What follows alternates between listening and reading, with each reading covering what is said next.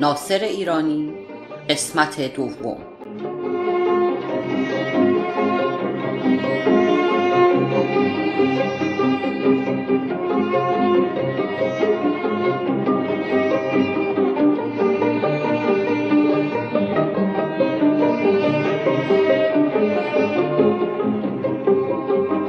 فصل سه.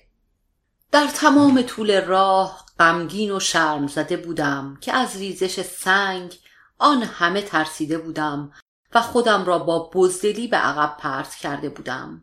هی در دلم می گفتم ریزش سنگ که این همه ترس ندارد حتی اگر ناگهانی و رعداسا باشد.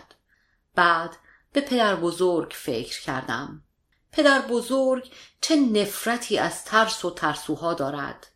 پدر بزرگ با چه لحنی از ترس و ترسوها حرف می‌زند. او هر گناهی و هر گناه کاری را میبخشد جز ترس و ترسوها را. و من چه ترسوی از آب درآمدم از ریزش سنگ ترسیدم و چه ترسی خودم را به عقب پرس کردم و چارچنگولی تا کنار زردی و حنا دویدم. در تمام طول راه سر بلند نکردم.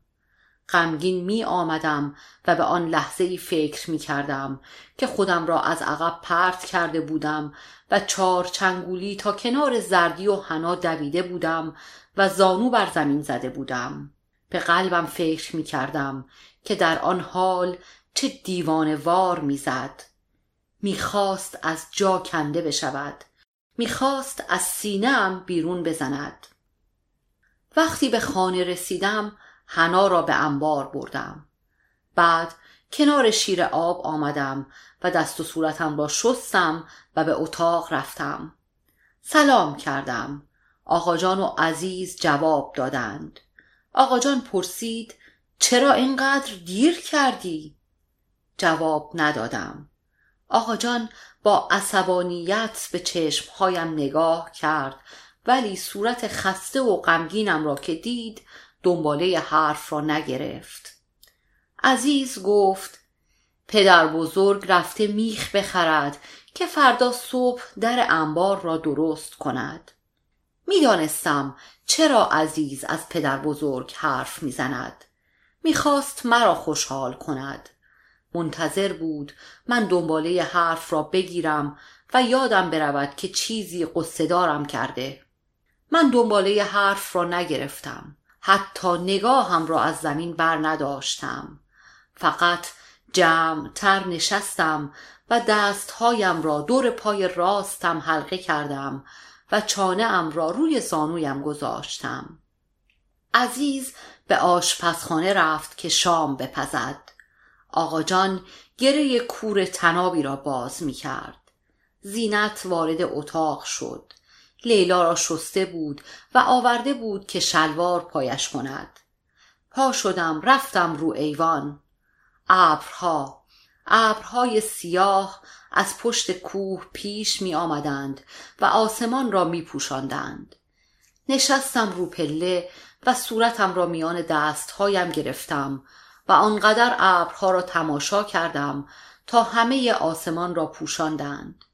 حالا همه جا تاریک بود نه از شب که هنوز نیامده بود از تراکم ابر که بوی باران می‌داد فکر کردم چه خوب می‌شد اگر باران می آمد.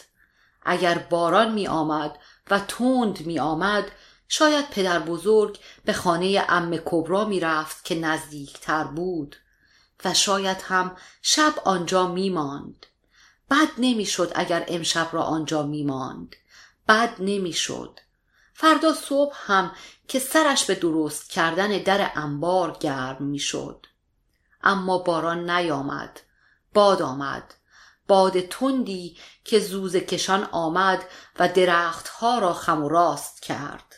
خاکها و آشغالها را گلوله کرد و در هوا پخش کرد.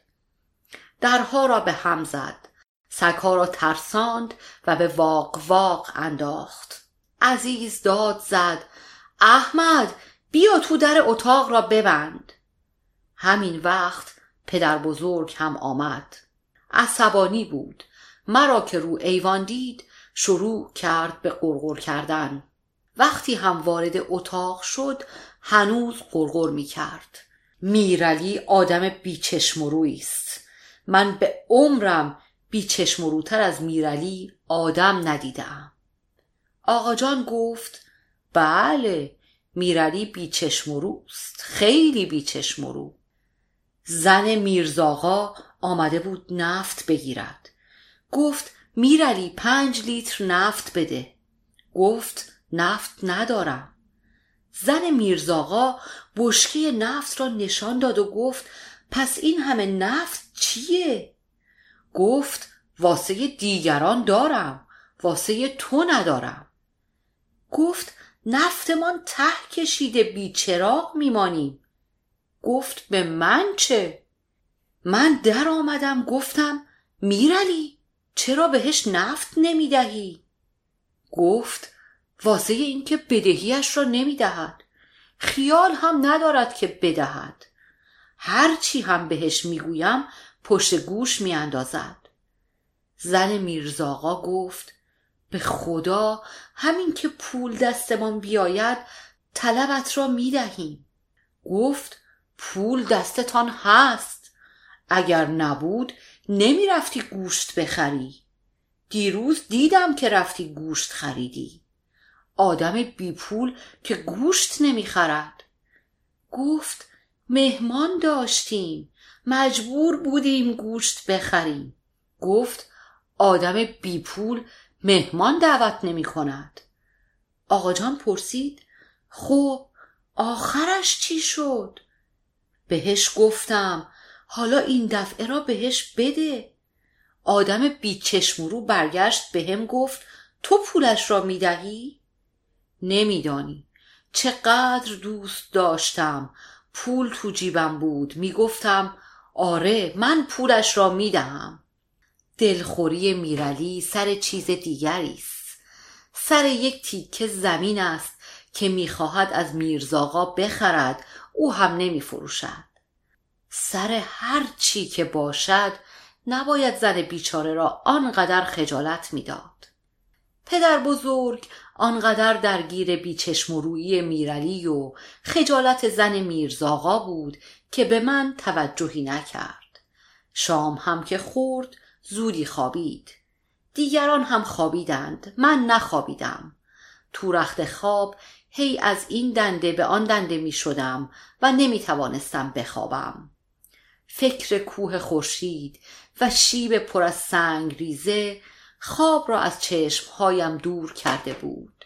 هی ریزش سنگ را می دیدم و صدای قرشش را می شنیدم. هی خودم را بی اختیار به عقب پرت می کردم و چار چنگولی تا کنار زردی و حنا می دویدم. دلخوشیم فقط این بود که پدر بزرگ فرصت نکرد به چشمهایم نگاه کند. وقتی به خانه برمیگشتم همه اش حول لحظه ای را داشتم که با پدر بزرگ روبرو می شدم. حتم داشتم همین که به چشمهایم نگاه کند می‌فهمد که ترسیدم فکر کردم چه خوب شد که میرلی آن حرفها را زد. پدر بزرگ از کوره در رفته بود. هوا هم تاریک بود. وقتی پدر بزرگ روی ایوان آمد من خودم را عقب کشیدم. تو اتاق هم جوری نشستم که چشمش تو چشمم نیفتد. ولی فردا چی؟ فردا که روشنی می آید و پدر بزرگ عصبانیتش را فراموش می کند چی؟ فردا صبح زود یا دیر چه بخواهم چه نخواهم با پدر بزرگ روبرو می شوم و او همین که به چشمهایم نگاه کند می‌فهمد چه کرده ام چشمهای من اینجوریند همیشه مرا لو می دهند و من هیچ کاریشان نمی‌توانم بکنم پشتم خسته شده بود به پهلو غلطیدم و به خودم گفتم حالا که فرار غیر ممکن است آیا بهتر نیست خودم با زبان خودم همه چیز را به پدر بزرگ اعتراف کنم؟ نتیجه که یکیست پدر بزرگ در هر حال چه از چشمهایم بخواند و چه از زبانم بشنود می‌فهمد که از ریزش سنگ ریزه ترسیده و بد جوری هم ترسیده ام نصفه های شب نمی‌دانم ساعت چند بود که خوابم برد. صبح روز بعد هنوز آفتاب نزده بود که از خواب بیدار شدم. آقا جان و عزیز و اسخر و زینت و لیلا خواب بودند. آقا جان خورخور می کرد به صورتش نگاه کردم. آرام بود. من تا آن روز صبح هیچ وقت صورت آقا جان را این همه آرام و این همه دوست داشتنی ندیده بودم. از تو حیات صدای تق و توق آمد. زودی از رخت خواب بیرون آمدم و رو ایوان رفتم. پدر بزرگ بود که تق و توق می کرد. با چکش داشت به لولای در انبار ضربه می‌زد جلو رفتم و سلام کردم. پدر بزرگ جواب سلامم را داد و گفت زود از خواب پا شدی. چه خبر است؟ نه در چشمهایش ذره از آن عصبانیت دیشبی بود و نه در صدایش. سرزنده و بشاش بود و با حرارت کار می کرد پدر بزرگ همیشه با حرارت کار می کرد گفتم می‌خواستم. ولی ناگهان یادم رفت چه می‌خواستم بگویم. همه حرف هایی که دیشب پیش خودم تمرین کرده بودم به پدر بزرگ بگویم یادم رفت. پدر بزرگ پرسید می‌خواستی چی؟ کمی من و من کردم. بعد گفتم می‌خواستم بپرسم چجوری می‌شود که آدم میترسد؟ پدر بزرگ در انبار را از چارچوب درآورد و گفت خیلی جورها. گفتم آخه همه که نمی ترسند پدر بزرگ در انبار را رو زمین خواباند و در حالی که رویش دست می‌کشید گفت کی این را گفته؟ همه میترسند. با تعجب پرسیدم همه؟ جواب داد آره همه. می‌خواستم بپرسم یعنی خود شما هم میترسی؟ که نپرسیدم. یقین داشتم پدر بزرگ نمیترسد. پرسیدم پس همه ترسوند؟ جواب داد نه همه ترسو نیستند. بعضی ها ترسوند. سر در نمی آوردم به خودم گفتم اینکه نمی شود همه بترسند اما فقط بعضی ها ترسو باشند.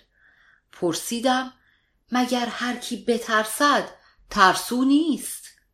پدر بزرگ سرش را بلند کرد. با دقت به چشمهایم نگاه کرد و گفت نه هر کی بترسد ترسو نیست. ترس مال بشر است. بشر از خیلی چیزها میترسد. ترسش هم دست خودش نیست میترسد. هر قدر هم شجاع باشد بعضی وقتها از بعضی چیزها چه بخواهد چه نخواهد میترسد. اما ترسو بودن یک چیز دیگر است. پدر بزرگ سکوت کرد. پرسیدم ترسو بودن چیست؟ گفت ترسو بودن این است که آدم تسلیم ترس بشود. بگذارد ترس بهش غلبه کند. شجاعت نداشته باشد ترس را از قلبش بیرون بیاندازد و زیر پا لهش کند. پدر بزرگ این را گفت و نشست رو در انبار. پاهایش را بغل زد و گفت اگر بدانی من چه ترسوهایی را تو زندگیم دیدم. و چند لحظه تو خودش فرو رفت. آن وقت رو به من کرد و پرسید این وقت صبحی این چه سوال است که از من می‌کنی؟ جواب دادم هیچی همین طوری پرسیدم. و پا شدم رفتم کنار شیر آب دست و صورتم را شستم. با وجودی که هوا سرد بود هی مشت مشت آب به صورتم زدم و خونکی دلم را بیشتر کردم. بعد آمدم رو ایوان نشستم رو پله آخر و دامنه کوه روبرو را تماشا کردم. آفتاب ذره ذره داشت از آسمان گدار کوه پایین می آمد. پسر بچه خری را می کشاند و می برد. یک مرد که بیل بردوش داشت ایستاد و به پسر بچه و خرش راه داد. عزیز داد زد احمد بیا چاییت را بخور. جواب دادم خب همین الان می آیم. پا شدم به اتاق رفتم. آقا جان چایش را هورت کشید و گفت زود بیا چاییت را بخور که امروز باید دیوار پشتی را تمام کنی. گفتم چشم. تو برو ماسه بیار. چشم. یادت باشد که بازی گوشی نکنی. امروز باید دیوار پشتی را تمام کنیم. فردا می‌خواهم بروم چالوس. گفتم چشم. اصلا خیال بازیگوشی نداشتم. به خودم گفتم چه بهتر از اینکه امروز دیوار پشتی را تمام کنیم و آقا جان فردا به چالوس برود. صبحانه ام را که خوردم زودی به انبار رفتم. حنا را بیرون آوردم. یک گاله رو پشتش انداختم. یک بیل برداشتم. چپاندم تو گاله و راه افتادم به طرف رودخانه. آقا جان یک گوشه رودخانه را سنگ چین کرده بود که ماسه بگیرد و روز پیش رفته بود ماسه ها را بیرون رودخانه کود کرده بود که آبشان گرفته بشود. من باید می‌رفتم ماسه ها را بار حنا می کردم و به خانه می آوردم حنا رموک بود. بعد از آن که به رودخانه رسیدیم و من گاله را پر از ماسه کردم نمی‌خواست قدم از قدم بردارد. هرچی تنابش را میکشیدم راه نمیافتاد. ایستاده بود و تکان نمی‌خورد. او حق داشت طاقت ماسه کشیدن نداشت. پیر شده بود خیلی پیر ولی ما هم وسعمان نمی رسید یک خر بخریم و او را آزاد کنیم. ناچار رفتم از عقب هلش دادم و راهش انداختم. هنا اولش مال ما نبود مال آقای مصطفی بود آقای مصطفی یک باغ بزرگ نزدیک خانه ما داشت که آقا جان ازش مواظبت می کرد. آقای مصطفی یک تابستان هنا را آورده بوده که سواره همه ناحیه را بگردد. این را آقا جان می گفت من یادم نمی آید. آن وقتها بچه بودم. آقا جان می گفت آقای مصطفی از جیپ و از این جور چیزها بدش می آمد. می گفته اسب خوب است. می گفته وقتی رو اسب سواری طبیعت دوروبرت را لمس می کنی. اما اگر سوار ماشین باشی ازش جدا می افتی. آقای مصطفی همه آن تابستان را سوار حنا می شده و به این طرف و آن طرف می رفته. آخر تابستان که می‌خواسته به شهر برگردد او را می سپرد دست آقا جان. گفته خانه را که مواظبت می کنی این هم رویش. آقا جان قبول می کند تا چند روز می رفته باغ آقای مصطفی به آب و علف حنا می رسیده بعد می بیند راحت تر است که حنا را به انبار خودمان بیاورد. حنا به انبار ما که می آید ماندگار می شود چون که آقای مصطفی چند ماه بعد سکته می کند و نصف بدنش لمس می شود و دیگر به ده نمی آید به آقا جان پیغام می دهد اسب مال خودت. من که دیگر نمی توانم سوارش بشوم. آقا جان هم می بیند به اسب سواری دهنده احتیاج ندارد او را خر بارکش می کند داشتم به حنا فکر می کردم و به طرف خانه می آمدم که علی را دیدم. تیر کمانش دستش بود. پرسیدم چیزی زده ای؟ گفت نه تازه از خانه در آمده ام کازم را ندیده ای؟ نه. نمی‌دانم الان کجاست. لابود تو خانهشان است یا سر زمینشان؟ تو خانهشان که نبود. گفتم پس حتما سر زمینشان است. و تند کردم و از او دور شدم. علی فریاد زد نمی آیی بازی کنیم؟ برگشتم جواب دادم می بینی که کار دارم. امروز می خواهیم دیوار پشتی خانه من را تمام کنیم. تند کردم که زودتر به خانه برسم. آقا جان منتظر ماسه بود. سنگ و سیمان را حاضر کرده بود و منتظر ماسه بود. مرا که دید دوید جلو. تناب حنا را گرفت بردش کنار سنگ ها گاله ماسه را برگردان رو زمین و گفت دو تای دیگر بیار تا ببینم چی می شود. و زودی دست به کار شد. آقا جان هر وقت که تصمیم می گرفت کاری را تمام کند حتما تمامش می کرد با هر زحمتی که بود و به هر قیمتی که تمام می شد آقا جان از کاری که نیمه کار می ماند بدش می آمد می گفت کار مثل بار است. هر چی زودتر به آخر برسانیش بهتر. آن روز هم جز موقع نهار و چند دفعه که چای خورد یک دم استراحت نکرد و نگذاشت من هم استراحت بکنم تا دیوار پشتی ساخته شد.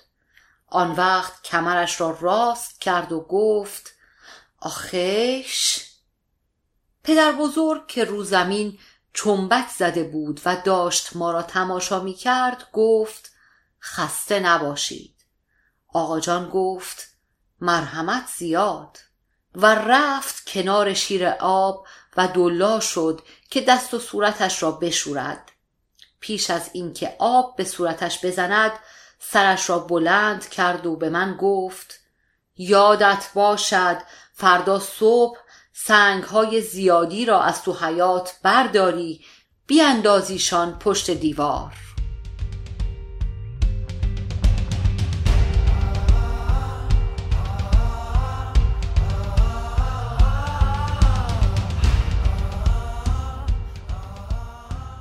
فصل چهار.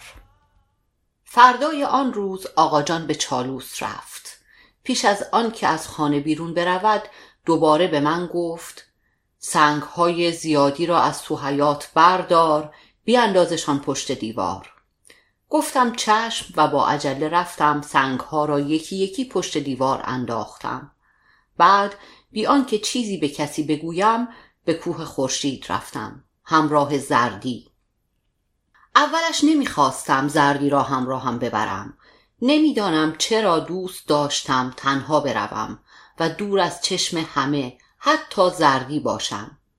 به خودم نگفته بودم ولی حتما بازگشت به کوه خورشید برایم مثل نوعی راز شخصی بود که نباید فاش می‌شد. نمی‌خواستم فاش بشود. وقتی زردی دنبالم راه افتاد بهش گفتم نیا. ایستاد. گفتم تنها می‌خواهم بروم. فهمیدی؟ زردی نگاهم کرد. جوری نگاهم کرد که معلوم بود نفهمیده می‌خواهم تنها بروم. این بود که دوباره دنبالم راه افتاد. برگشتم و با عصبانیت به طرفش لگت پرت کردم و داد زدم گم شو پدر سوخته گم شو! باز هم ایستاد و باز هم نگاهم کرد. این دفعه با تعجب که چه مرگم است و چرا لگت پرت می‌کنم و داد می‌زنم. من هم که دیدم حرف سرش نمی شود و نمی‌دانم چرا مخصوصا آن روز حرف سرش نمی‌شد اجازه دادم دنبالم بیاید. زردی به هر حال زیاد غریبه نبود. وقتی به کوه خورشید رسیدم مدتی ایستادم تا تپشهای قلبم آرام بگیرد. از وسطهای راه قلبم به تپش افتاده بود و هرچه به قار نزدیکتر می شدم تپش ها تر می شد نه از ترس نمی‌دانم از چی و چرا ولی حتم داشتم نه از ترس. ترس بیشتر از هر جای دیگر زانوها را به لرزه می اندازد زانوهای من برخلاف آن لحظه که سنگ ریزه ها ناگهان پایین ریختند و من خودم را بی اختیار به عقب پرس کردم محکم بودند و همین به من اطمینان خاطر می‌داد. تپیدنهای لجبازانه قلبم مهم نبود. نمی توانست جلوی چیزی را بگیرد مخصوصا جلوی زانوهایم را. قار خورشید رو به آسمان دهن باز کرده بود. اصلا مثل این بود که کوه با همه وجودش به آسمان خیز برداشته. در قامت برافراشتهاش غرور و سرکشی موج می‌زد. به شیب پر از سنگ ریزه نگاه کردم و در دلم گفتم با وجود همه این غرورها و سرکشیها همین شیب بدتینت که آن دفعه مرا ترساند نقطه ضعف کوه است. از همین جاست که باید بهش حمله کرد. از همین جاست که مغلوب می شود به زردی گفتم تو همین جا بمان. بعد با احتیاط جلو رفتم و قدم روی شیب گذاشتم. خبری نشد. شیب آرام بود. قدم دوم را برداشتم. هنوز شیب آرام بود. قدم سوم را برداشتم که ناگهان ریزش سنگ ریزه ها شروع شد. محکم ایستادم. می‌دانستم اگر به ایستم سنگ ریزه ها هم می ایستند سنگ ریزه ها آنقدر پایین ریختند تا ساق پای مرا پوشاندند. آن وقت ایستادند.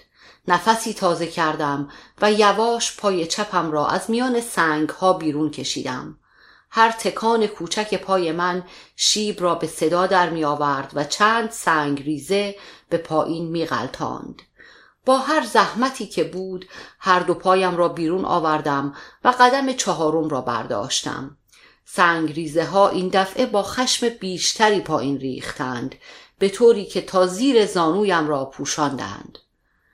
قلبم دوباره به تپش افتاد و کاسه زانوهایم لخت شد. قلبم را نمی توانستم کاری بکنم.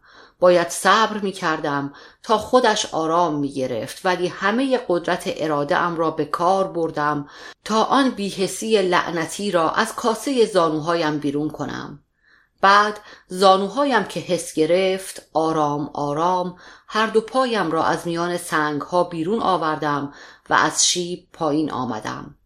ایستادم روبروی کوه و در حالی که نفس تازه می کردم به جبهه دیگر چشم دوختم. بالا رفتن از این جبهه تا آنجا که درخت بود تا پای پله اول اصلا سخت نبود. پله ها بلند بودند خیلی بلند بودند ولی حتما رامتر از شیب بودند. شاید هم نبودند شاید از دور اینجوری به نظر می رسیدند معلوم نبود باید جلو می رفتم و آزمایش می کردم به درخت ها که رسیدم زردی پا شد و دنبالم راه افتاد. بهش گفتم برو همانجا که بودی بنشین. زردی ایستاد و با نگاهش پرسید چرا؟ گفتم می‌خواهم بروم آن بالا. تو که نمی‌توانی بیایی. و با انگشت قار خورشید را نشان دادم. زردی نشست رو پاهایش و دستهایش را ستون بدنش کرد. من تا پای پله اول بالا رفتم. بعد پله را دور زدم که ببینم کدام سمت آن جاپای بهتری دارد. سمت رو به جنگل بهتر بود. اینجا خمیدگی کوه بیشتر بود. درخت هم بود که می توانستی شاخه هایش را بگیری و خودت را بالا بکشی. حالا روی پله اول بودم. جلو آمدم و خوشحال زردی را صدا زدم. زردی همین که مرا دید پا شد و واق واق کرد.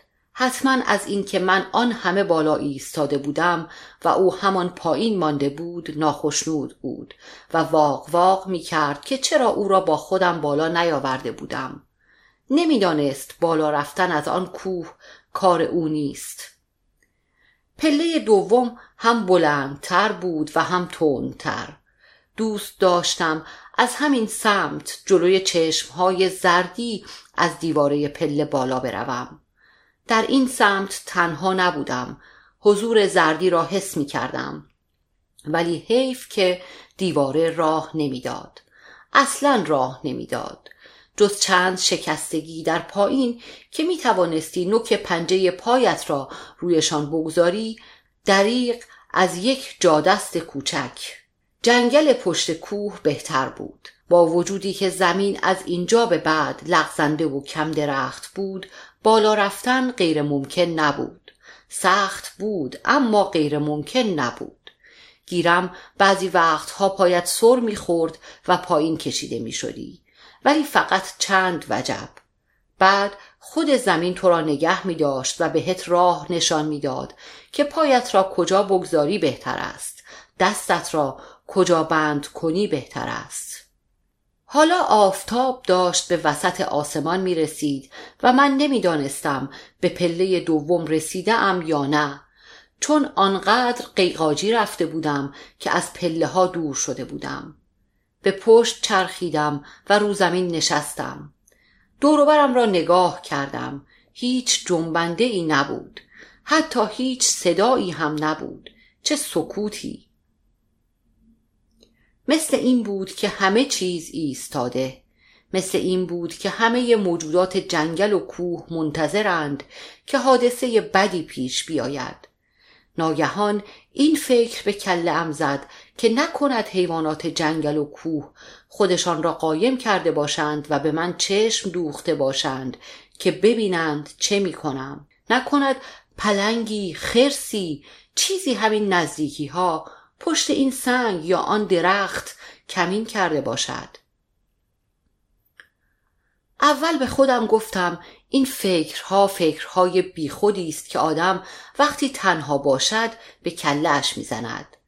بعد گفتم شاید خیلی بیخودی نباشد. شاید هم اصلا بیخودی نباشد.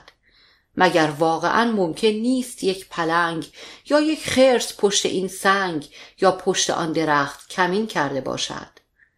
پا شدم و در حالی که چهار چشمی مواظب دور و برم بودم به طرف پله ها رفتم. این طرف ها شیب کوه تر بود و درخت و درخت چه یا بوته هم نبود که اگر سر بخوری تو را نگه دارد یا تو بتوانی بهش بچسبی. اینجا اگر لیز میخوردی حسابت پاک بود. با وجود این باید به طرف پله ها می رفتم تا هم ببینم زردی چه می کند و هم بفهمم خودم چقدر بالا آمده ام. زردی روی شکم خوابیده بود. چانه اش را روی دستهایش گذاشته بود و نمی‌دانم خواب بود یا به چیزی زل زده بود. داد زدم زردی! زردی! زردی سرش را بالا کرد و همین که مرا دید بلند شد ایستاد. من بالاتر از پله دوم بودم خیلی بالاتر. از نصفه پله سوم هم بالاتر. داد زدم می‌بینی تا کجا بالا آمده ام؟ زردی واخ کرد. صدای او صدای آشنای او اثر آن سکوت ترسناک چند لحظه پیش را شست و برد. خوشحال داد زدم دیگر چیزی نمانده به پله سوم برسم می‌بینی؟ پله سوم دورتر از آن بود که خیال می کردم. یعنی نمی توانستم یک راست به طرفش بروم. مجبور بودم کوه را دور بزنم. مجبور بودم دوباره به سمت جنگل برگردم.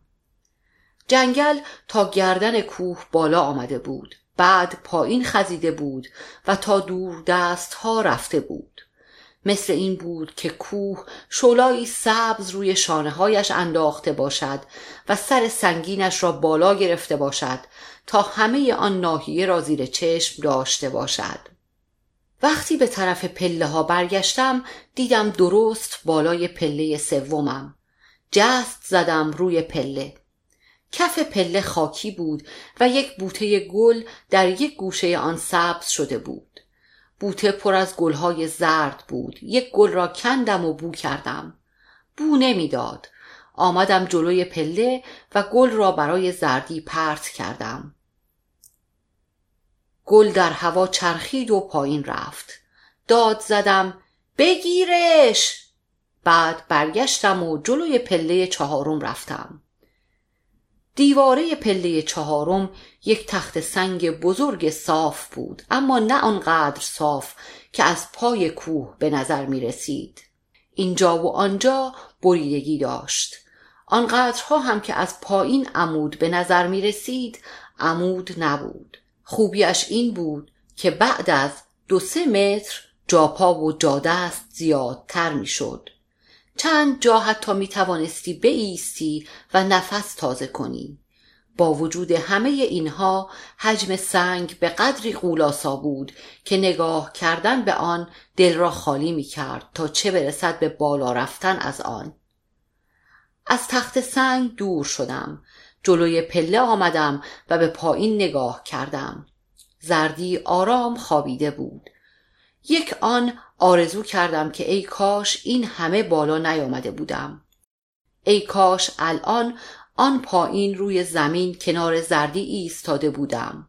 ولی زودی بیان که به خودم مهلت فکر کردن بدهم برگشتم جلوی دیواره و شروع کردم به بالا رفتن.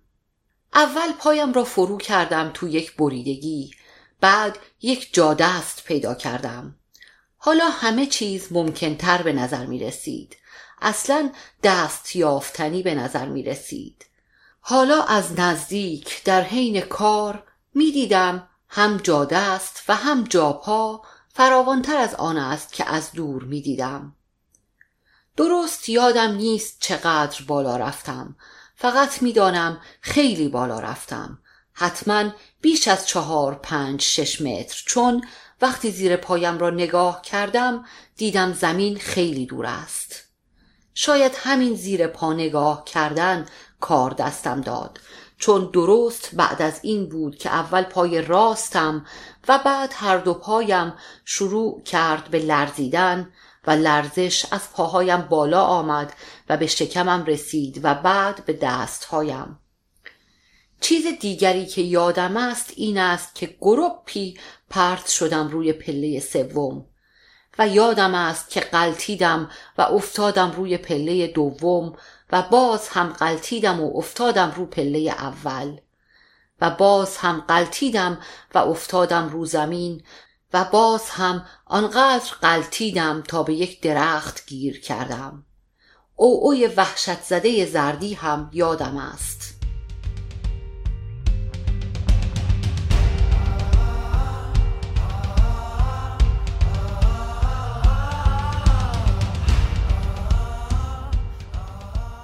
فصل پنج. چشمم را که باز کردم توی یک اتاق غریبه بودم. چند مرد و چند زن که دور تا دورم نشسته بودند صورتهایشان را جلو آورده بودند و به من زل زده بودند و چیزهایی به همدیگر می‌گفتند که من نمیفهمیدم. اتاق میگردید. مردها هم میگردیدند. زنها هم میگردیدند. قاب عکسی هم که رو چه بود میگردید و دوتا چراغی که دو طرف عکس بود و تیرهای سقف و بیشتر از همه خود من. میگردیدم و میگردیدم و تمامی نداشت. میگردیدم. پسر بچه یک کاسه آب آورد داد دست مردی که کنارم نشسته بود. مرد سرم را بلند کرد و کاسه را نزدیک لبهایم آورد. چند قلوب آب خوردم. خونکی آب که از گلویم پایین رفت چشمهایم بازتر شد. همین وقت صدای آقاجان را شنیدم که گفت کجاست؟ کسی جواب داد تو این اتاق. آقاجان وارد شد اسقر هم پشت سرش. مردها و زنها جا باز کردند که آقاجان و اسقر کنار من بنشینند. صورت آقاجان اول خشن بود اما بعد کنارم که زانو زد و نشست و دستهایم را و تنم را و پاهایم را که دست زد و خوب وارسی کرد مهربان شد. همه بدنم درد می کرد صورتم جز می کرد. دست چپم و پای چپم کرخت بودند. نمی توانستم تکانشان بدهم. آقاجان پرسید چی به سرت آمده؟ از کجا پرت شده ای؟ مردی که کنارش ایستاده بود به جای من جواب داد از کوه خورشید پرت شده. مرد کربلایی اسماعیل زرابی بود کت خدای زراب حالا شناختمش. مردی که آب به هم خورانده بود گفت من پیدایش کردم. آقا جان بهش نگاه کرد و گفت چجوری؟ مرد گفت داشتم می آمدم ده که صدای سگ را شنیدم. اولش محل نگذاشتم. پیش خودم فکر کردم خب یک سگی است دیگر دارد پارس می کند. چند قدم که رفتم دیدم نه خیر بد جوری دارد پارس می کند حیوان زبان بسته. حتم کردم خبری شده که اینجوری پارس می کند. حیوان زبان بسته. رفتم جلو دیدم بله این بچه بیهوش و بیگوش افتاده رو زمین. سگه هم هی دور برش بالا و پایین میپرد و پارس می‌کند. حیوان زبان بسته. زودی بچه را بغل زدم آوردمش ده که کربلای اسماعیل را دیدم.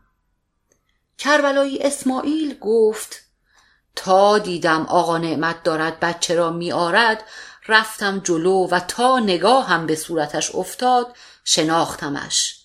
به آقا نعمت گفتم پسر آقا جان است بیارش تو خانه من. آقا نعمت گفت آوردمش تو خانه. کربلای اسماعیل گفت گفتم بیارش تو این اتاق. آقا نعمت گفت آوردمش تو این اتاق. کربلای اسماعیل گفت من هم بی معطلی الله را فرستادم سراغ شما. آقا جان گفت دستتان درد نکند خدا عوضتان بدهد. نمی‌دانم چجوری از خجالتتان در بیایم. واقعا که دوستی و آقایی را در حق من تمام کردید. کربلای اسماعیل گفت اختیار داری آقا جان ما که کاری نکرده ایم. شما بیشتر از اینها به گردن ما حق داری. آقا جان به کربلای اسماعیل گفت اختیار دارید ما را خجالت می دهید. بعد رو به اسقر کرد و گفت بچه را بغل کن زودی برسانیمش به خانم بالا. کربلای اسماعیل پرسید این خانم بالا که می‌گویی شکسته بند است؟ آقا جان گفت بله. اسقر گفت خانم بالا خوب نیست. ببریمش چالوس. آقا جان گفت تا چالوس ببریمش به خدا می‌رسد. کربلای اسماعیل گفت فضولی نشود تو کارتان ها آقا جان گفت اختیار دارید. اما من می‌گویم چرا راه دور می روید؟ ما همینجا خودمان سید آقای قصاب را داریم که پنجاه سال است کارش شکسته بندی است. آقا نعمت گفت دستش هم ماشالله ماشالله خیلی خوب است. آدم حز می کند کربلای اسماعیل گفت پدرش هم این کاره بود. پدر جدش هم این کاره بود. بگذار یک نفر را بفرستم دنبالش بیاید همینجا بچه را راحت کند. و به آقا جان نگاه کرد که ببیند او چه می‌گوید. آقا جان گفت باشد. هرچی شما بفرمایید. کربلای اسماعیل به پسر بچه ای که آب آورده بود گفت بدو برو به سید آقا بگو زودی بیاید اینجا. پسر بچه سرش را تکان داد که یعنی خوب و دوید و رفت. کربلای اسماعیل داد زد به سید آقا بگو اگر آب دستش است بی معطلی زمین بگذارد و بیاید. سید آقا وارد اتاق که شد همه سلام کردند. جواب داد و دلا دلا آمد کنار من نشست. از کربلای اسماعیل پرسید کرباس خدمتتان هست؟ کربلای اسماعیل سرش را تکان داد و گفت بله باید باشد. سید آقا دستهایش را باز کرد و گفت پس بفرمایید این هوا کرباس و چند تا تخم مرغ و یک کم خرما و یک خورده زرد چوبه بیارند. دستهایش بدجوری لغوه داشتند. تا وقتی ساق دستم را گرفت میلرزیدند. آرنجم را وارسی کرد و گفت چی به سر خودت آورده ای؟ بعد کتفم را چرخاند. درد چنان تو بدنم تیر کشید که بی اختیار نعره زدم. گفت یواش چته؟ تو دیگر ماشالله مرد شده ای. باید اینجور دردها را طاقت بیاری. فهمیدی؟ طاقت. من به خودم میپیچیدم و به آقا جان نگاه می‌کردم. حضورش به هم قوت قلب می‌داد. سید آقا رو به چند مرد کرد و گفت بیایید کمک کنید. بگیریدش که تکان نخورد. آقا جان آمد از پشت بغلم زد. یک مرد دست راستم را گرفت یک مرد پای راستم را چسبید. اسخر از اتاق بیرون رفت. سید آقا دوباره کتفم را چرخاند و دوباره درد نفسم را برید. ولی یادم نیست این دفعه نعره زدم یا نه چون که زودی از هوش رفتم. این دفعه که چشم باز کردم تو اتاق خودمان بودم. رو تشک خوابیده بودم یک پتو رویم بود. پدر بزرگ کنارم نشسته بود به هم نگاه می کرد لبخند زد. من هم لبخند زدم. پدر بزرگ رویش را به عزیز کرد و با خوشحالی گفت پهلوان به هوش آمد عزیز آه کشید و گفت پهلوان نگو تو را به خدا همین حرف ها بود که بچه را هوایی کرد پدر بزرگ باد توی گلویش انداخت و گفت نوه من پهلوان است دیگر پس چی؟ آن وقت به من نگاه کرد و پرسید نه؟ من لبخند زدم با وجودی که همه بدنم درد می کرد و از شدت ضعف حتی نفسم در نمی آمد حرف پدر بزرگ قلبم را روشن کرد. صورتم جزجز می سوخت سرم درد می کرد سفت با پارچه بسته بودندش. دست بردم پارچه را شل کنم. پدر بزرگ دستم را گرفت و گفت دست نزن. پتو را پس زدم و به دست و پایم نگاه کردم. هر دو از سر تا ته با پارچه بسته شده بودند. پدر بزرگ گفت الحمدلله به خیر گذشته. تا چشم به هم بزنی خوب می شوند. دستم رو سینه ام بود پایم رو تشک افتاده بود. اگر درد نبود حس نمی کردم که هیچ کدامشان مال منند. مثل این بود که آنها را به من بسته اند پدر بزرگ گفت برو خدا رو روزی هزار مرتبه شکر کن که بلای بدی به سرت نیامد. به خودم گفتم لابد باید میمردم از آن جای بلند که پرت شدم لابد باید میمردم و می‌خواستم این را به پدر بزرگ بگویم که علی و کازم آمدند و حرفم را ناگفته گذاشتند. علی و کازم آمدند کنار رخت خوابم دو زانو نشستند. علی پرسید کجایت شکسته؟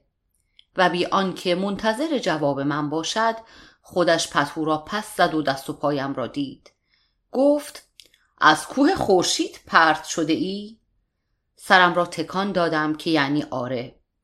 یقین داشتم که خودش خبر دارد. حتما همه مردم ده خبر داشتند. یک همچنین خبری که مخفی نمیماند. گفت بهت گفتم نرو. نگفتم. کازم گفت ای کاش حرفش را گوش کرده بودی. اگر گوش کرده بود حالا اینجوری نبود. سالم بود. عین پیش از اینها. عین ما. بابام که بیخود حرف نمی‌زند. بابام می‌گوید قار خورشید تلسم شده است. واسه همین است که هیچکس تا حالا نتوانسته فتحش کند دیگر. علی پوزخندی زد و گفت آن وقت احمد می‌خواهد فتحش کند. بزرگتر از احمدهاش هم نتوانستند. پدر بزرگ رو به کازم کرد و گفت حالا که وقت این حرف ها نیست مگر نمی بینی احمد در چه حال است؟ حرفش به علی بود نه کازم اما پدر بزرگ وقتی از کسی بدش بیاید باهاش چشم تو چشم نمی شود. کلام به کلام نمی کند و از علی بدش می آمد. می گفت پر روست. کازم سرش را پایین انداخت. علی گفت آخه من بهش گفته بودم. اگر به حرفم گوش. پدر بزرگ منتظر نشد علی حرفش را تمام کند. پا شد به کازم گفت احمد باید بخوابد. بیا از اتاق برویم بیرون که بتواند بخوابد. کازم سر تکان داد که یعنی خوب و پا شد خداحافظی کرد و رفت. علی هم به دنبالش. پدر بزرگ یک کم صبر کرد تا آنها دور بشوند. بعد گفت پررو چه حرفهایی می‌زند؟ آن وقت آمد کنار من پتو را تا زیر چانه ام بالا کشید و گفت بخواب. گفتم پدر بزرگ شما؟ زودی انگشتش را روی لبهایش گذاشت و گفت حالا هیچی نگو فقط بخواب. و به طرف در اتاق رفت. گفتم می‌خواستم بپرسم شما هم؟ نگذاشت حرفم را تمام کند. گفت می‌دانم چه می‌خواهی بپرسی. اما حالا وقت این حرف ها نیست. حالا باید بخوابی که حالت یک کم جا بیاید. و از اتاق بیرون رفت. پیش از اینکه در را ببندد سرش را تو آورد و گفت بعدا حرف می‌زنیم شاید فردا. باشد. فردای آن روز حرف نزدیم. پس فردای آن روز هم حرف نزدیم. پدر بزرگ تا چند هفته معلوم بود که از حرف زدن فرار می کند آن وقتها نمی‌دانستم چرا ولی بعدها فهمیدم که منتظر بود من از رخت خواب بیرون بیایم و دوباره سر پا بایستم و راه بیفتم و آرام بگیرم. یک روز صبح وقتی شلان شلان با کمک چوب زیر بغل از اتاق بیرون آمدم پدر بزرگ دستم را گرفت و کمکم کرد که روی یک چهار پایه بنشینم. آن وقت خودش هم نشست و بی مقدمه گفت حالا بگو. حالا وقتش است که بگویی. راستش نمی‌دانستم چه بگویم. روز اول می‌خواستم بپرسم آیا پدر بزرگ هم مثل علی و لابد آقاجان و خیلی های دیگر شاید همه اهل ده کاری را که کردم ابلهانه می‌داند یا نه؟ ولی بعد در آن روزها و شبهای طولانی که به رخت خواب بسته شده بودم هزار جور فکر به کلم زد. هزار جور سوال به ذهنم رسید. به خودم می‌گفتم پدر بزرگ حتما می‌گوید نه. این معلوم بود سوال کردن نداشت. با وجود این من پرت شده بودم و دست و پایم شکسته بود. تازه شانس آورده بودم که فقط دست و پایم شکسته بود. باید له شده بودم و مرده بودم. باید. پدر بزرگ گفت برایم تعریف کن آن روز چی شد چی نشد. جابجا جا شدم و گفتم از طرف پله ها صعود کردم. پدر بزرگ گفت خب. گفتم همین دیگر. گفت نه اینجوری نمی‌خواستم بگویی. خودم می‌دانستم از طرف پله ها صعود کردی و از همان طرف هم پرت شدی. از طرف دیگر که نمی توانستی صعود کنی با ریزشی که دارد. کمی سکوت کرد. بعد گفت برایم از همان قدم اولی که برداشتی تعریف کن. بگو چجوری برداشتیش. برایش تعریف کردم. جز آن ترس لعنتی که دفعه اول دچارش شدم همه چیز را تعریف کردم و او سرش را به دیوار تکیه داد و با دقت گوش کرد. حرفم که تمام شد هنوز سرش به دیوار بود و فکر می کرد. به چشمهای زنده و درخشانش نگاه کردم و به خودم گفتم چه فکری دارد می کند؟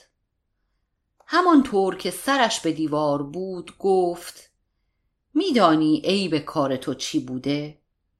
کوه را دست کم گرفته بودی. گفتم من؟ سرش را از دیوار برداشت. رو به من کرد و گفت آره کوه را دست کم گرفته بودی. همین جوری راه افتادی و رفتی. هیچ فکر نکردی به جنگ چی داری می‌روی. هیچ در نظر نیاوردی که این کوه چرا افسانه ای شده لابد قدرتی داشته که پشت این همه کوه نبرد را به خاک مالیده نه؟ پدر بزرگ چند لحظه ای سکوت کرد و به چشمهای من چشم دوخت بعد گفت قدم اولت باید این می بود که بفهمی کجای کوه خورشید راه می دهد. پرسیدم کوه خورشید اصلا دارد یک همچین جایی را؟ البته که دارد. تو دنیا هیچی نیست که نشود بهش راه پیدا کرد. شاید به کوه خورشید نشود.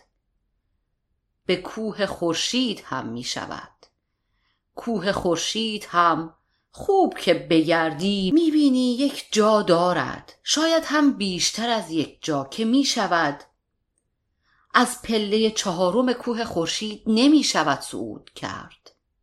آنجوری که تو رفتی آره نمی شود صعود کرد.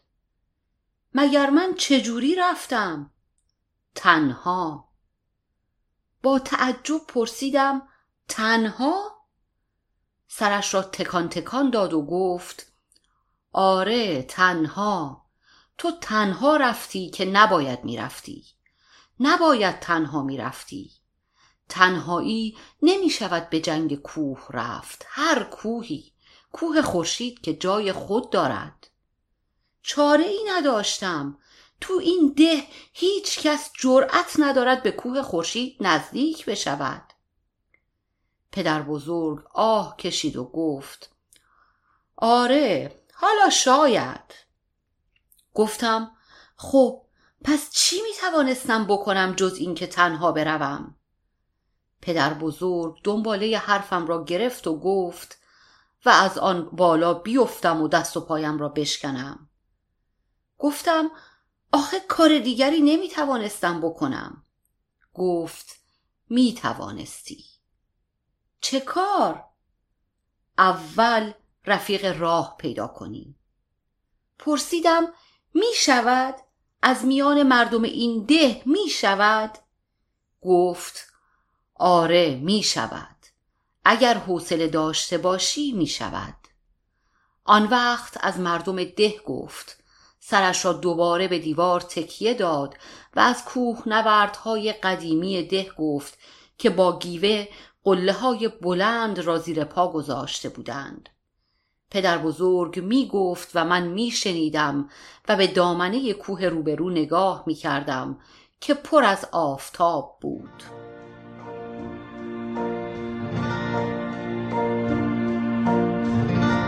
ما برای پرسیدن نام گلی ناشناس چه سفرها کرده ای